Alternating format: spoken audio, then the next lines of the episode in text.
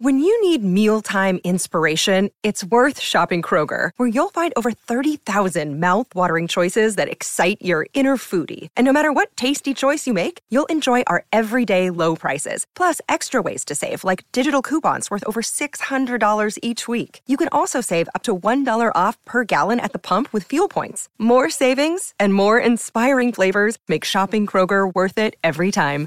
Kroger, fresh for everyone. Fuel restrictions apply.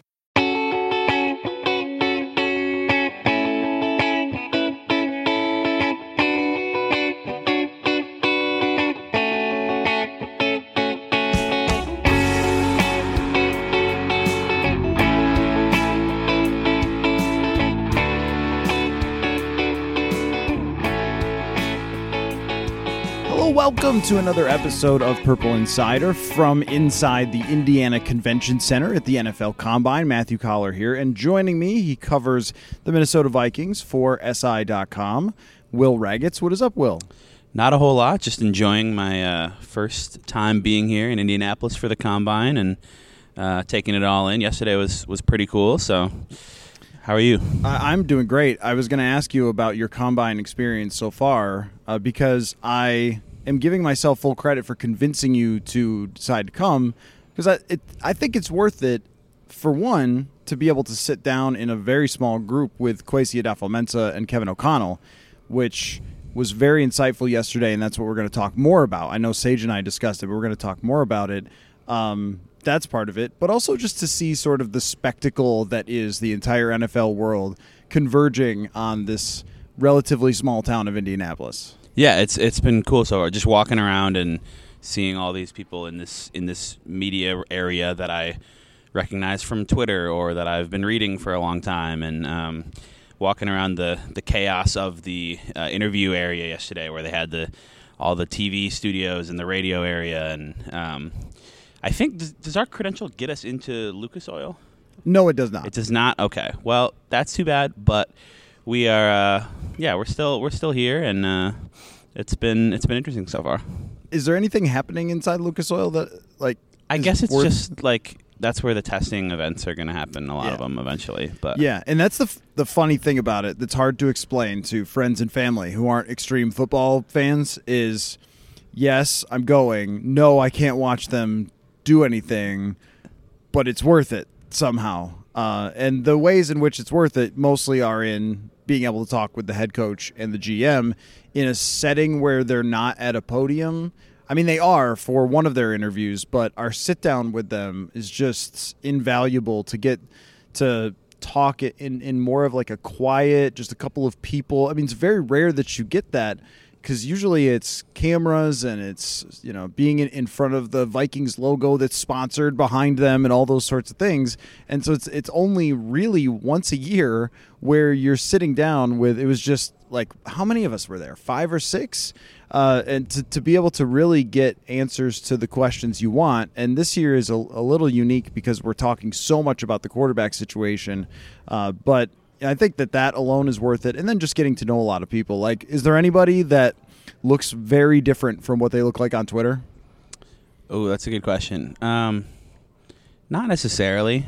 Uh, it is interesting to see like more than just somebody's face. Like, oh, this person's kind of tall, or this person is shorter than I expected. Not, I don't have any names off the top of my head, but yeah, I, I think just coming uh, to Indy for this whole thing was worth it just for yesterday afternoon, uh, and getting to sit down and uh, kind of hear some some answers from from both of those, from both Kevin and Kwesi, uh, in a just a more casual setting. I mean, still on the record stuff, and they weren't like giving away any secrets, but uh, it was it was so much more interesting than that podium session that Kwesi did yesterday, where like he's getting asked about all kinds of random things that aren't particularly interesting to what we're doing. So uh, I, I thought that was really valuable. Yeah, I think so too. Uh, I would say Brad Spielberger is much taller than I expected. I thought that Brad was probably average height, maybe like 5'10. No, he's like 6'6. uh, he's like the center on your rec league basketball team. Uh, so I did not expect that. But yeah, it's it's usually funny of people you haven't met yet, but you follow or talk with on Twitter, where you're like, "Great to uh, meet you," I think. Yeah. But we've met sort of and we like does a zoom count as meeting not really uh, so that's yeah that's kind of a funny experience uh, let me quickly tell my three funniest things that have happened to me so far in Indy. You ha- uh, you've got time still to have funny things happen to you in Okay. Indy. First, the first night I was talking with Chris Collinsworth and a bunch of people came up and were asking for autographs, which I thought was kind of strange. For your because- autograph or for Chris Collinsworth's autograph? Uh, definitely mine. They were like, Purple Insider, what? Um, no, for Chris Collinsworth. Yeah. So, and I was like, this is weird. I mean, you don't see like autograph people here because everyone is around the NFL. So reporters don't ask for autographs and other football people would not do that either. It turns out that there was a conference here for vets who help pigs. I'm not making that up. That's the real thing. It was like veterinary people who do work with pigs. And so the pig people were extremely excited to see Chris Collinsworth, and he was incredibly nice to them. I mean, he he asked them where they were from. He asked them like what they were doing, what a pig conference is, like everything. It was that was super funny. Which is classic Chris Collinsworth too. He really is the nicest person. Yeah. Um, and so I was not surprised by that. This morning, way before I was awake, I was approached by the Houston Texans team website to ask me Wonderlic questions, and I got every single one of them wrong. So there's going to be me somewhere on the Houston Texans website within the next few days getting a bunch of Wonderlic questions wrong. I mean, they were asking things that I was just not prepared to answer. Yeah, like early in the morning and just you're on the street. I don't think I would have done well either. They asked me how many states border Oklahoma. I was like, dude, I don't want to answer this. I have no idea. Like, first, I can't visualize a map. Second, I really can't do it at nine o'clock in the morning. And and why why are you doing this to me? And I was, you know, like I wanted to help with the content. Like, oh, I know that everybody's here, you know, searching for content, trying to interview people. But I was hoping they would ask me, like, what do you think of the event? Should it stay in Indianapolis? And they're like, you know, what's a multiple of 0.08? And I'm like, come on. Come on. Stop that. Now, what was the other one? There was one more thing that was funny that happened to me. Uh, oh, I know what it was. Last night, uh, Steve Palazzolo, who you talk about people who are taller than you expect. I know Steve is tall, but he's like six nine. Oh my god. Yeah, he's like towering over the rest of humanity. And so Steve Palazzolo, we did an entire show once about how much he loved the Jaguars because we were trying to relate like Kirk Cousins to Mark Brunell and are the Vikings kind of Jaguarish from the 90s and late or early 2000s. And so I'm standing next to Steve talking with him and he sees Mark Brunell. And so he's like, "Oh my God, it's Mark Brunell!" And I, as I was just saying, you're not supposed to fanboy people here, mm-hmm. but like this is like this is his hero. This is his favorite player. And so he's like, "Oh my God, it's Mark Brunell!" And so Mark Brunell just walks by, and I was like, "Go, just go say hi, man. Just go say like you really enjoyed watching him play or whatever." And he's like, "No, I can't do it. I can't do it." So another guy from PFF goes and grabs Mark Brunell, and they come over, and Mark Brunell's kind of like, "What? Why is this giant man like approaching me?" You know, it was. Uh, so he shakes Steve's hand, and it just made his entire life because he just worships the late '90s Jaguars. So That those is- are the things that happen at the combine. That is classic. Like you're at like a, a middle school dance or something, and you want to talk to this girl, but you don't want to go over there. So then your friend like Yes. bring, brings you over there. Not that this has ever happened to me. I'm just speaking hypothetically, but um, yeah, those are some pretty good stories. I don't have anything too entertaining yet. I mean, I went out to dinner last night and there was trivia there, so me and my friends stayed and did quite terribly. Um, but that's about it. I've but I've just enjoyed kind of walking around the city. I was here six years ago this week. Uh, I was covering the Big Ten women's basketball tournament, oh yeah, my wife which, is broadcasting. which is also yeah. going on right now, and I might go to the Northwestern Minnesota game later. We'll see. When is that? Um, it's like like six thirty. Um, so because I, I have a friend who works in the uh, Northwestern women's basketball program, but we're getting we're getting way off. A- as here. one should we, does. Should we talk about the Minnesota Vikings? Yeah, we can. Yes.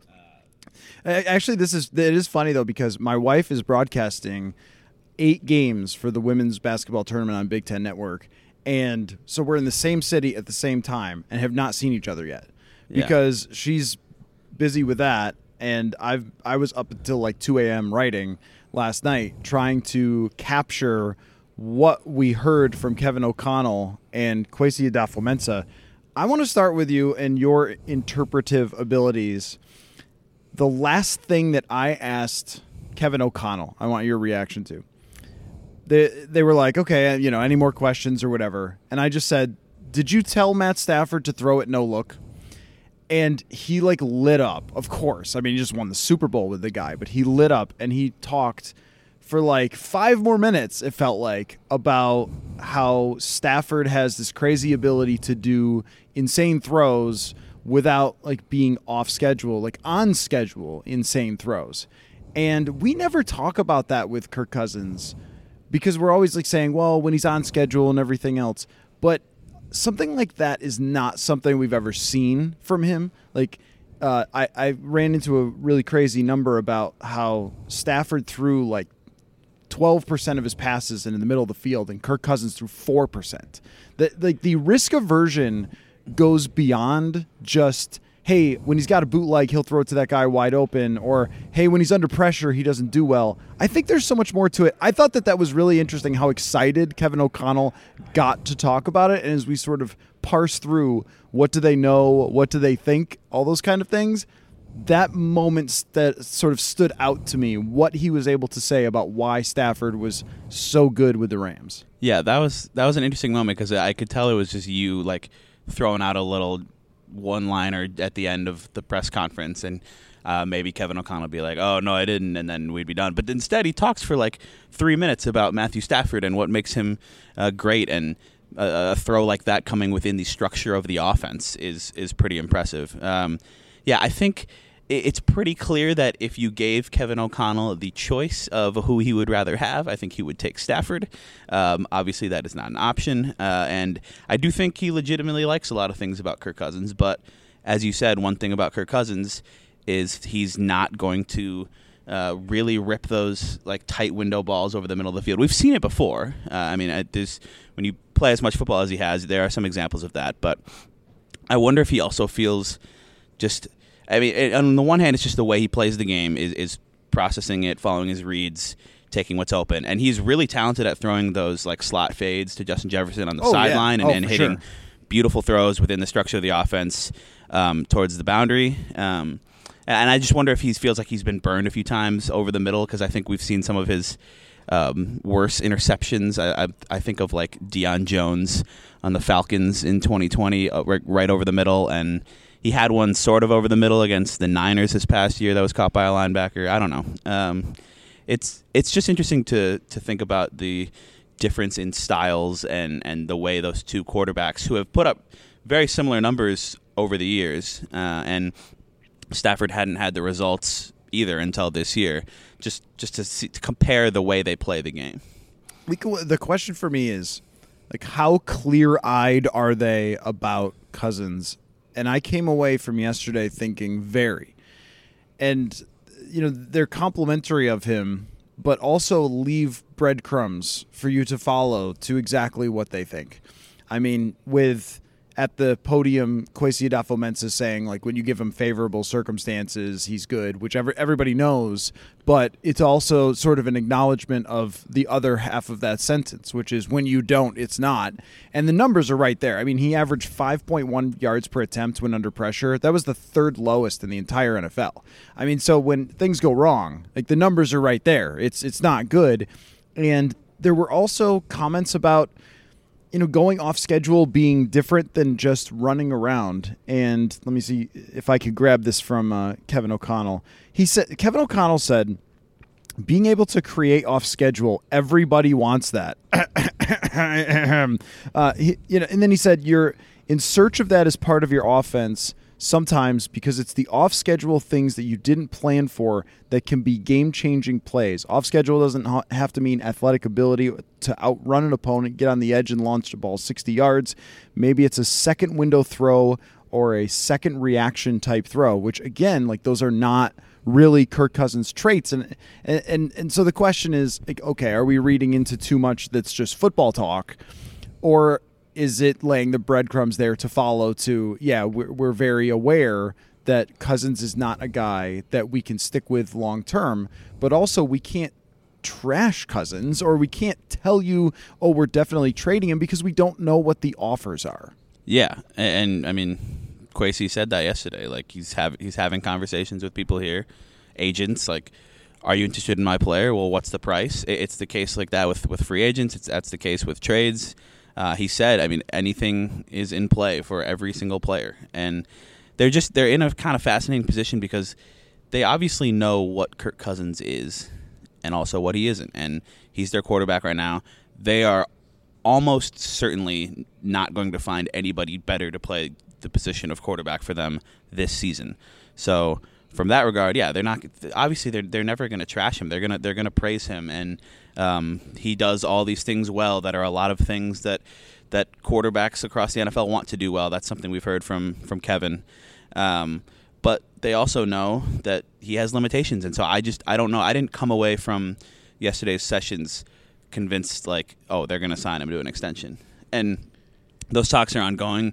That'll depend on the price. We I think it's I think it's pretty common knowledge that Kirk Cousins is not going to take any sort of pay cut on an extension. He's going to want to be paid at or above market value uh, and get the most out of it, which good for him. He should, but um, that's that's just what makes this spot they're in, this kind of limbo spot where he has one year left on his deal.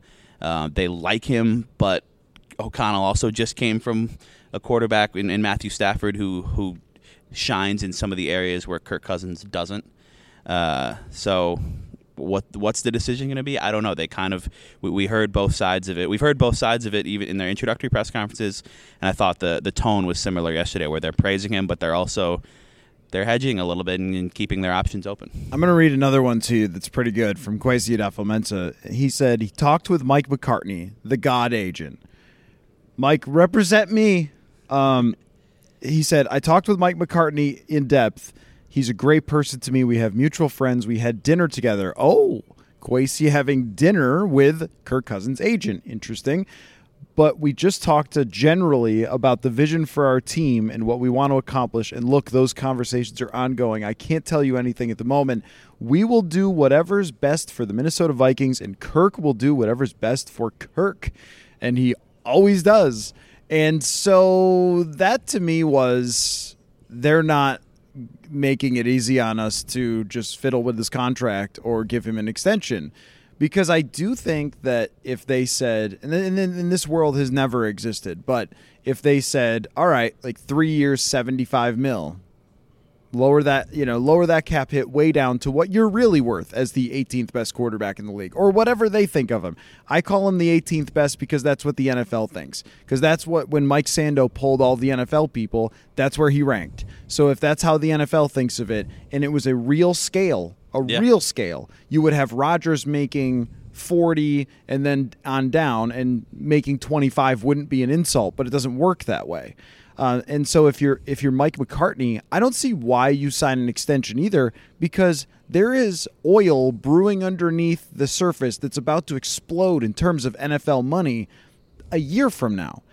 And this man knows that. And so does Kirk Cousins. They know that that TV money is coming in and the salary cap is going to go up by I don't know, 33% if not more over the next couple of years. So what what reason does he have to sign an extension? And then Adofo-Mensah also had a comment about next year versus the next five years, mm-hmm. which I thought kind of pointed to keep Kirk for this year and then draft a quarterback that you want to develop or take a shot on this year, whether that's in the first round or second round. I don't know. Um, but th- here I'll, I'll read I'll read another quote because I thought a lot of these were good. Okay, and that's this is the one you just talked about. He said, I mean, look, ultimately, to win at the highest level, it's pretty hard to do without good quarterback play. So globally, that question needs to be answered.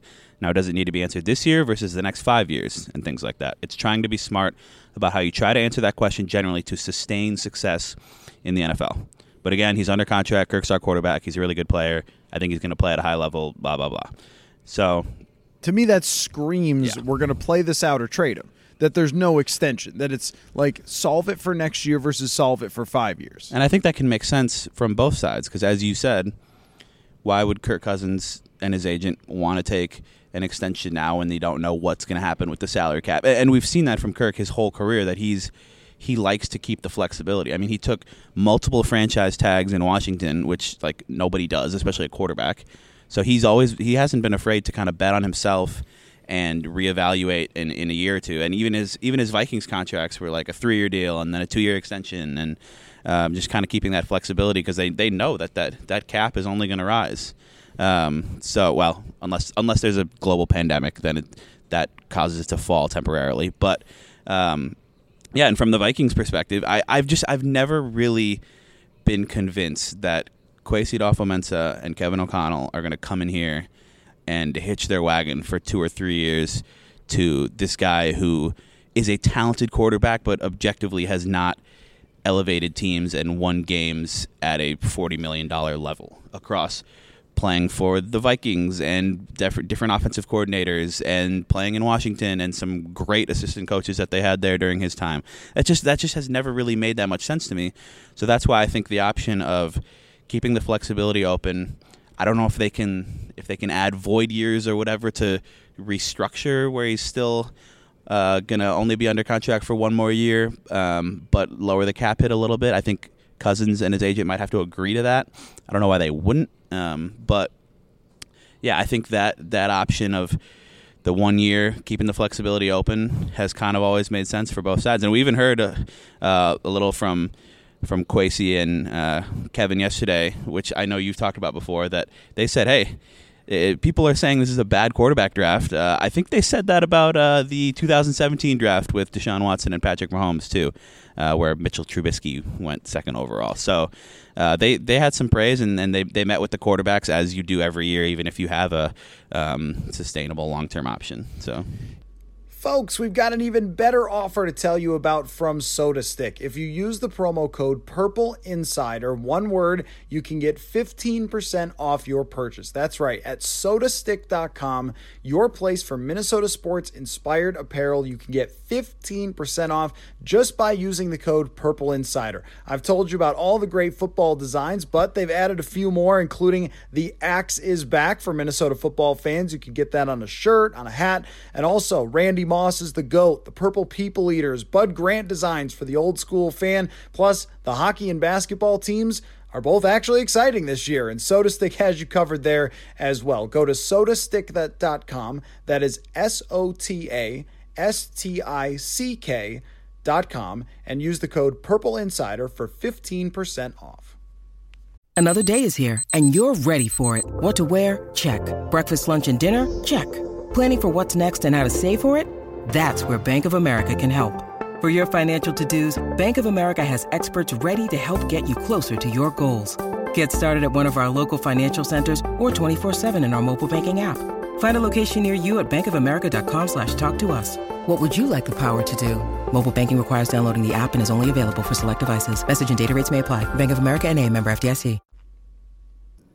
The comment about the 2017 draft, you know, I've made that same comment on the show just about like go back and look. They were saying there's no elite talent. The league drafted two running backs before Mahomes and Watson. These people don't know what they're doing when it comes to the quarterbacks because no one knows what they're doing when it comes to the quarterbacks. No one can guess. And that was really interesting to hear a general manager acknowledge that no one knows what they're doing. And I feel like if you know what you don't know, you can actually make better decisions. And that was really impressive to me that Kwesi Adofo-Mensah said, the draft is random. That was exact words. The draft is random. So if you follow someone on Twitter who claims to know who's going to be a success and who's not, the general manager of the Vikings, who went to Princeton, said the draft is random, okay? Because he studied it the same way that I've read the studies too that probably he has or that he's done by himself. And what that means is you're trying to just find small edges in that, and that might be positional value, which you asked him about. Uh, it might be in something that you spot as uh, a correlator to success or something like that. But I think once you sort of free yourself of the shackles of I can pick these guys, um, it helps you make much better decisions, especially with the quarterbacks. Because if you say, "Look, I don't actually know," then you end up not passing on Mac Jones because you're instead of saying, well, you know, look, his footwork uh, is good, but he's not fast enough or whatever, or uh, whatever the criticisms were about him, you end up landing him by saying, look, he's a first round talent, but I don't know if he'll be good. Boom, just take him.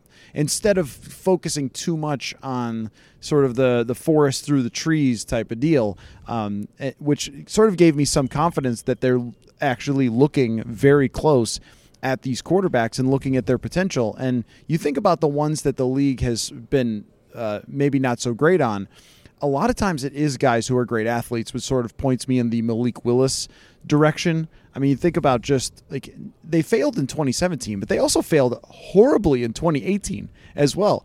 Lamar Jackson and Josh Allen would be number one and number two overall draft picks if you knew anything about what they became. Yep. And yet, instead, Lamar Jackson is 32nd, and Josh Allen, it, it, even for well, I think he was eighth, but even that's ridiculous Behind compared to what Baker and right, Darnold and Rosen. right, Right. compared to what well, Rosen became. was like tenth, but yeah. Right, compared to what uh, Allen became, he would have easily been number one or number two overall, which again tells you they don't know what they're doing.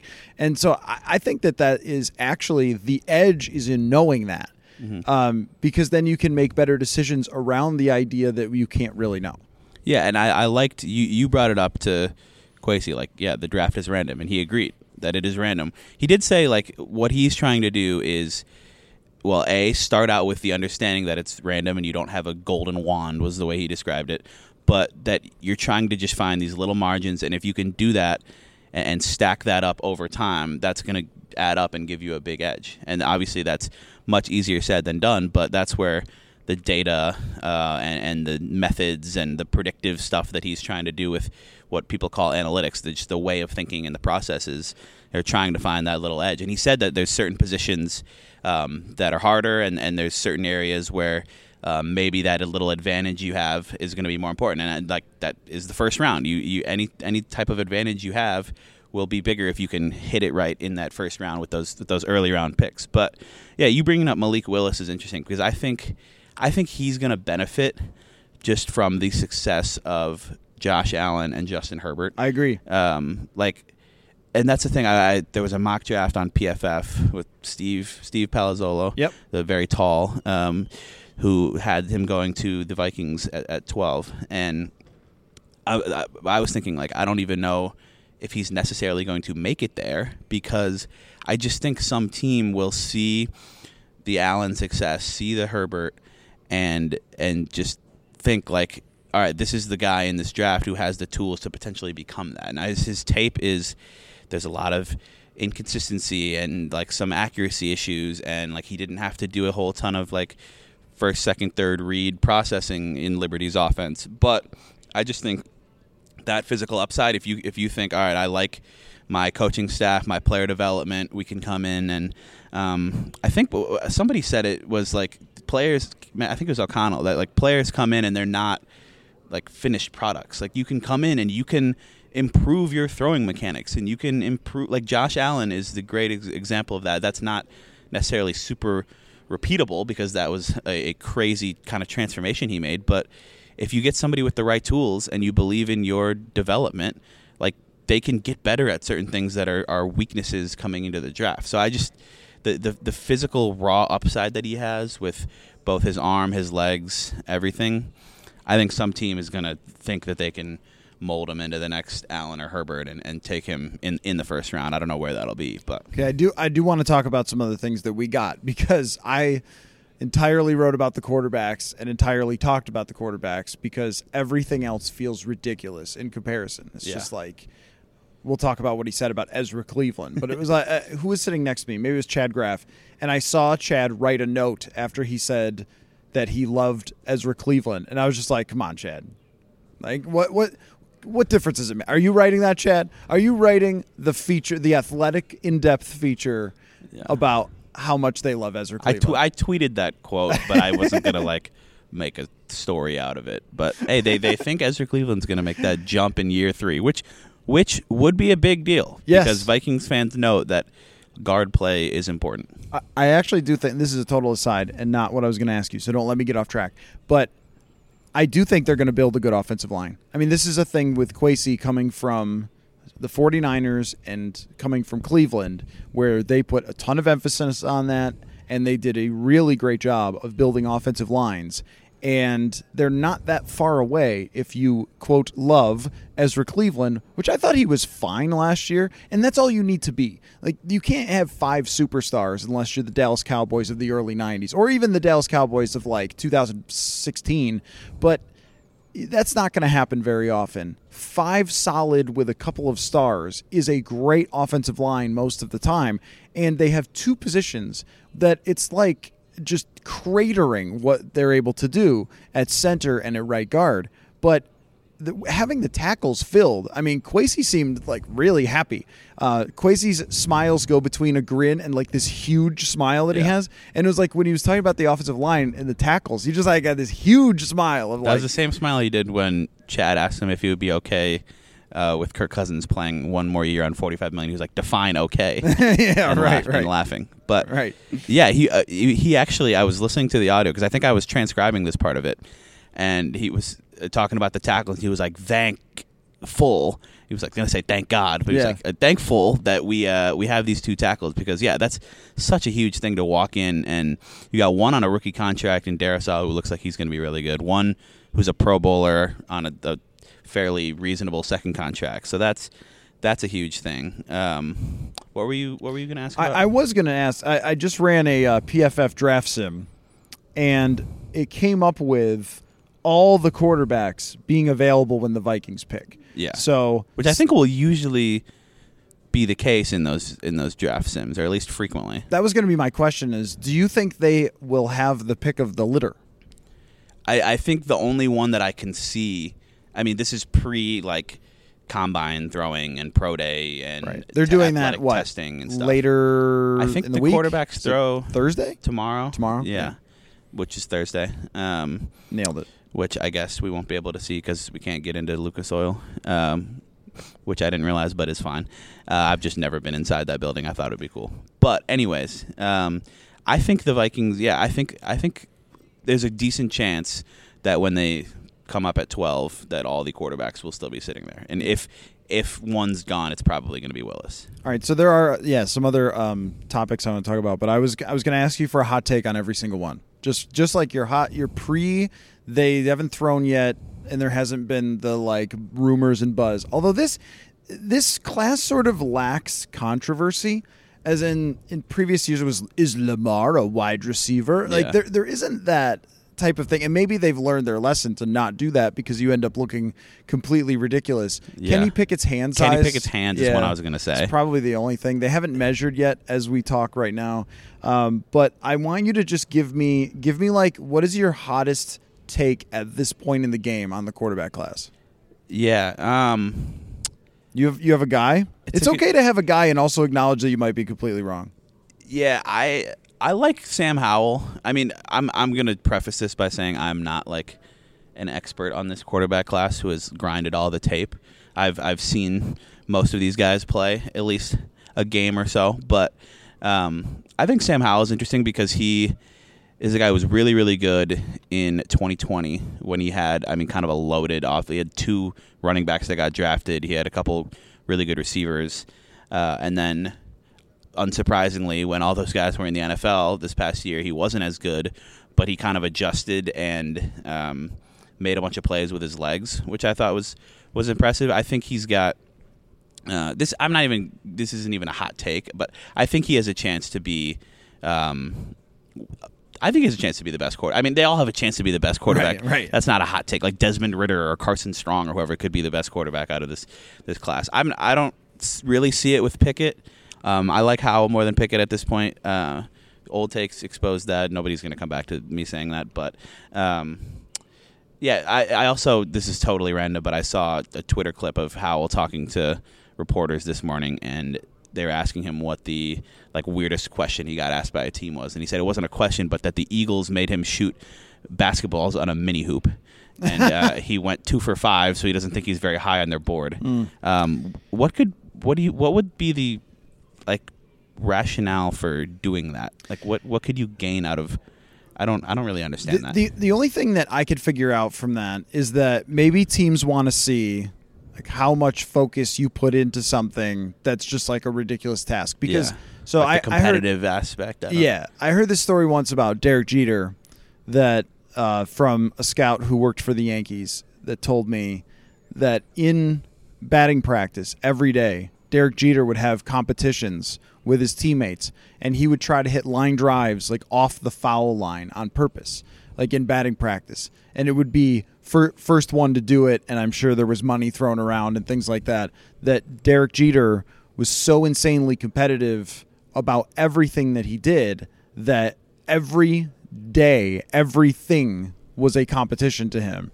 And I think you're looking for that of not did you make it, but did you focus? Did you take it seriously? Mm-hmm. Like they told you to shoot this basketball, okay, I'm going to try as hard as I possibly can Yeah. to make this. Or you just sort of fling it at the basket and don't take it seriously. like Michael Jordan or like Jimmy Butler, just like terrorizing teammates in practice because that's the type of person they are. Yes, and you're not necessarily looking for terrorizing teammates, but no, but that that level of being competitive about everything. You've heard of other stuff that they've done, like rock paper scissors or staring contests. I will say, I think that is completely absurd, Yeah. and makes no sense. Uh, but it's more of they're asking you to do it.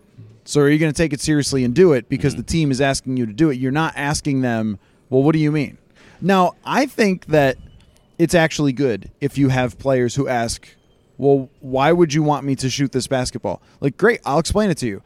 I think that's totally fine. I think any of these other things are sort of You just can't question anything though, because then you're going to be like the Josh Rosen who doesn't right, love the game, yeah, right, doesn't have the right. passion. Like, no, but yeah, I mean, we are kind of all over the place right now. But I, I would share some breaking news that Oh. Kyle Rudolph was just released by the Giants, No, you hate to see former it. Viking. Uh, I don't think he's coming back. Did you think about Kyle old. Rudolph a single time since he left?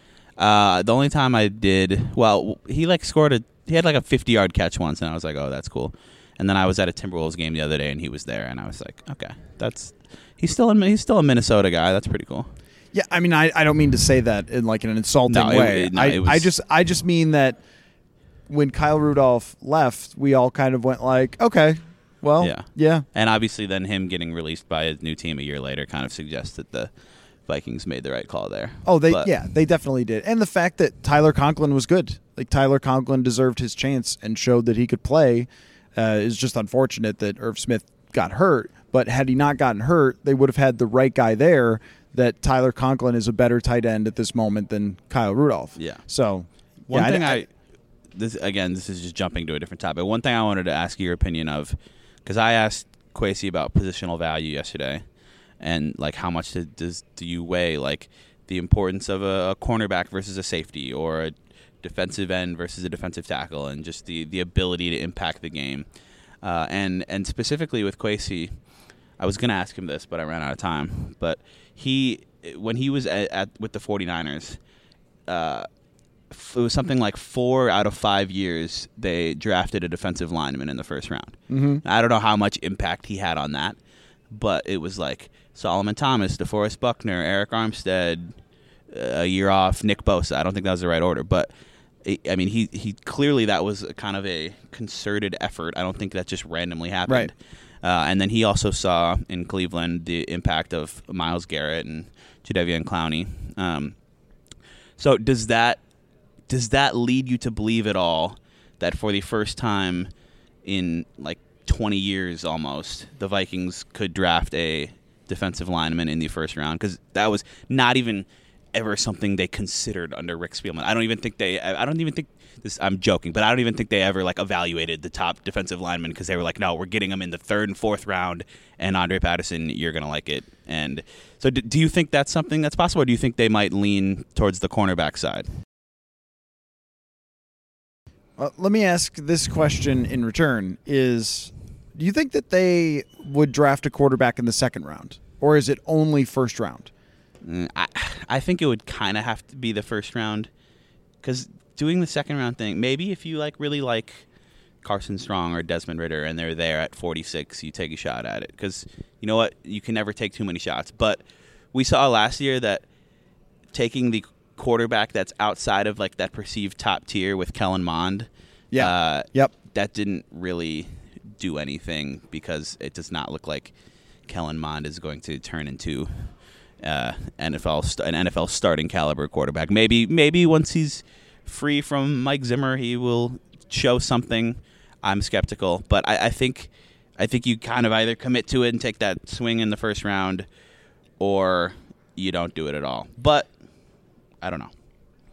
Let me draft him. Let me Okay. find out. Let me see what it Who'd looks take- like. Did you take someone in the first round? Uh, I haven't done it yet. I just pulled it up to get like to see what it would look like. Okay. Let me draft. Let me draft uh, Travon Walker, and see what the Georgia defensive lineman. yeah to see what uh, the second round looks like. Did I only run the first round? Shoot. I only ran the first round. Hold Oh. on. Technical difficulties Everyone just here. wait quietly. I'm gonna do two. I'm gonna do two rounds here and see what the quarterback situation is in the second round, and I will answer your question while I'm pushing buttons, which is I think absolutely they would draft a defensive end, especially in a great defensive end draft in the first round, because the things that PFF studies and other people study and put out there, Kwesi Adofo-Mensah knows. Like that, that that's something that we need to keep in mind now is that any study that's out there that you see that's done by really smart people, uh, you know, that are analytics wizards, Kwesi Adofo-Mensah has seen it and, and understands it. And one of the things that keeps coming out when they study defensive ends is you really got to get them high, and they have to kind of look a certain way. And I think they're going to know that that drafting guys in the third and fourth round, there's just like a price to play poker, size wise, quickness wise, strength wise, all those things at that position specifically that maybe even more so than a lot of other positions. Like wide receivers kind of come in all different sizes and shapes. Defensive ends do not. Yeah. Uh, and, And we we've talked about this before, but you wonder if they like almost messed up their process for the next five years by drafting Danielle Hunter and having that work out because that's just such a once in a decade type of thing. and, and I'm that sure is not repeatable as we've seen from the uh, DJ Wonnums and Patrick Joneses of the world. Okay, so there are no quarterback. Bradley Zappe. There are no quarterbacks. Bailey Zappe? Bailey, whatever. Western it doesn't matter what his So all of the six were gone by f- pick forty six. Yes. Interesting. I would have thought Yeah. Ridder or, or maybe Strong or somebody would be there. Let me see in the draft some where they went. Oh, Desmond Ridder went to Seattle two picks before the Vikings. Okay. Uh, Denver picked Carson Strong 41st in this draft sim. So the answer is if they're not picking a quarterback at all in this draft because Kwesi is smoke screening me Yeah. and doesn't actually like any of the quarterbacks, then defensive end is number one on my list with a bullet by far ahead of everything else. And part of it is when you talk about value of positions, let's not think about them only in the context of one year value. What is the five year and the 10 year value of hitting on a defensive end versus hitting on a corner? Where with corners, they are great, but they're part of a unit. Mm-hmm. Defensive end can kind of be an independent contractor out there, like just one versus one, and can make such a huge impact. And we've seen this. We've, I mean, how many times have the Vikings been on the wrong end of this? Yeah. if the other team has these monsters on the defensive line, it's just really tough to beat. And like the Los Angeles Rams became the Los Angeles Matt Staffords, and you're like, uh, they had Von Miller, and Aaron Donald. Aaron yeah. Donald, A'Shawn Robinson is a great player for them and was spectacular in the Super Bowl.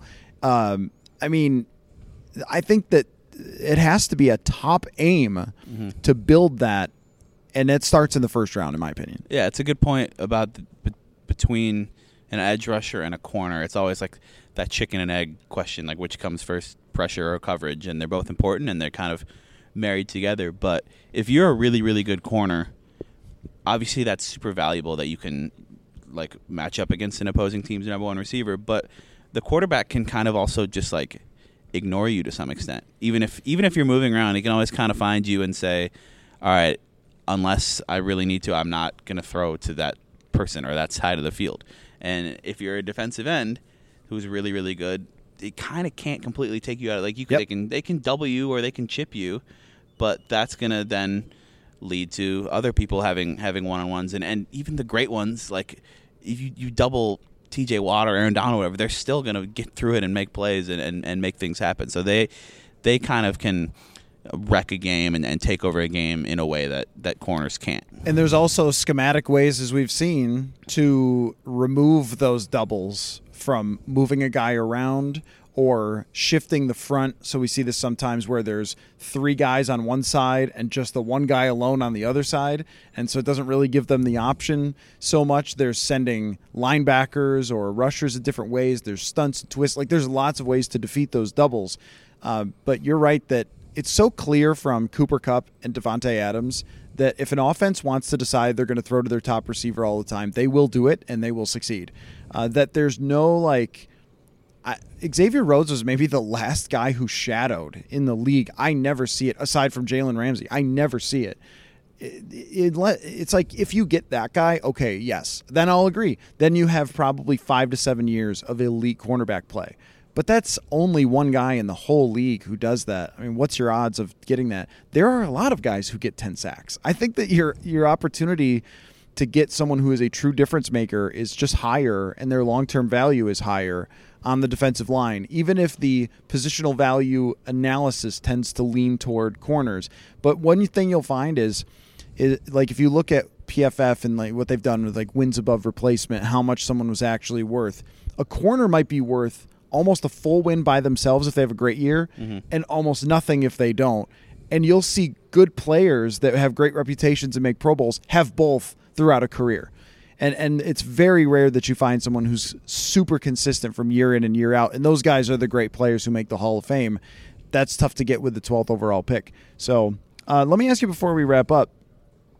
Uh, do you have any thoughts about the top of this draft? Because it seems like a, just about the most boring top of a draft in a really long time. Like I just did the draft sim, and Kayvon Thibodeaux goes number one. I still think he's going number one. By the way, okay. I uh, think he's been. I've been seeing him slip down mock drafts a little bit for. Various, I have too, and I, concerns. I just feel like this is the the. I don't know. Oftentimes we sort of get too caught up in what happened in the guy's senior year or whatever else but the he's the freakish talent that's coming off the edge, and they need that. But maybe I mean I could be completely wrong. He's not the odds-on favorite to go number one. Yeah, well, I was just my my friend who I'm staying with uh, in Indianapolis is actually weirdly enough a, a Jaguars fan, and he was asking me yesterday about who I think will go one, and I, I think as as tempting as it would be for the Jaguars to take Thibodeaux or, or Aidan Hutchinson, or I, I think they kind of have to go with the tackle just because you have Trevor Lawrence in place, and yeah. everything you do needs to be about protecting him and maximizing him and getting over that kind of ugly rookie year that started with Urban Meyer and uh, was was just a mess. Uh, and, and, putting Doug Pederson in place, uh, I think was a good a good step in that direction. But I think they have to take um, either Neal or or Ekwonu, one of those top tackles. But like, yeah, it is it is kind of boring when a tackle goes number. It's like the 2013 draft, oh, right? Oh, gosh, Where yeah. like Eric Fisher and um, Luke Joeckel or whatever were the top two picks at tackle, and that that's kind of the counter argument to the 2017 thing, where like I think in 2013 everyone was like these quarterbacks suck, and uh, they were right. The quarterbacks did suck, so it, it can go either way when it's perceived as yeah. a bad or when it's perceived as a good quarterback draft, and yep. the top guys are don't become very good. That's um, really the point. Yeah, is that you just don't you, really. You, you just don't. Although know. the one thing about the 2013 draft is that none of those guys were considered first round talents. Yeah. Like one guy got picked in the first round, right? It was just one. It was just EJ Manuel. I think so. Yeah. And going into it, I don't I don't remember anyone even saying EJ Manuel is a first round talent. You're right. And what the numbers have found is that the more you reach, the more likely it is to be a bust. And that was a humongous reach. In fact, I think the Bills even traded down and still ended up reaching yeah. on EJ Manuel. So that's kind of the point is if someone is a first round talent, then you don't know. But EJ Manuel was not a first round talent, and they just like Ponder wasn't, and they reached, and Mike Mayock had a conniption on TV that night. So yeah, well, I, will say there, there's a lot of interesting guys in this draft. It's a it's a deep edge rusher draft um, where I think the Vikings would have even I mean Hutchinson and Thibodeaux are going to go early, very early. Um, I think George Karlaftis, the Purdue guy, might yep. might be gone as well. He might not. I'm not sure, but like Travon Walker and David Ojabo, and there there are a bunch of guys uh, who are intriguing. Uh, Jermaine Johnson, who went to Eden Prairie High School uh, and was really good at Florida State this past year. There's a lot of interesting guys like that. Uh, there's also I I, I don't want to make it sound like we were like trashing the corners or anything because I think Sauce Gardner is awesome, and I think it's looking more like he's not going to be there at 12. I think he's been like the most mocked guy to the Vikings. Him and um, Derek Stingley, the LSU corner, mm-hmm. who's kind of slipping a little bit. Um, if one of those two guys is there, they would be awfully tempting just because the Vikings need corners, and I, it wouldn't be dra- just drafting for need. Like those guys are re- really good and have a ton of potential, and that is a very important position. So um, they're gonna ha- they're gonna have a lot of options, and and the quarterback thing is is is going to be a part of that that we discuss going forward as well. Yeah, I, I don't want to trash the corner idea either because they need that really badly. There's just something that sort of pops in my mind about corners where if it doesn't go super well with an edge rusher, they can still contribute in some way. Like maybe the guy's a situational player or something. DJ Wonnum had eight sacks. He wasn't. They Don't- weren't don't valuable. Even, don't even go but- there. uh, but uh, with a corner, if the guy's bad, you just can't even put him on the field. Yeah. like there isn't situations or let's use his athleticism for this or that. Like no, it's just that they'll they- attack we've seen him. some horror show yes, corner playing time over the past two years. All right. Uh, well, we could just keep talking football forever, but we've got things to write and things to do, and one more Kevin O'Connell press conference to cover, and uh, so we'll uh, we'll get to that. But I appreciate your time, Will. Follow Will on Twitter at Will Ragatz, which is R A G A T Z S I dot com. Yep. is where you cover the Vikings. I'm glad you got to come in. Yeah, I'm enjoying it. Thanks for uh, thanks for pushing me to come, and uh, thanks for having me on the show.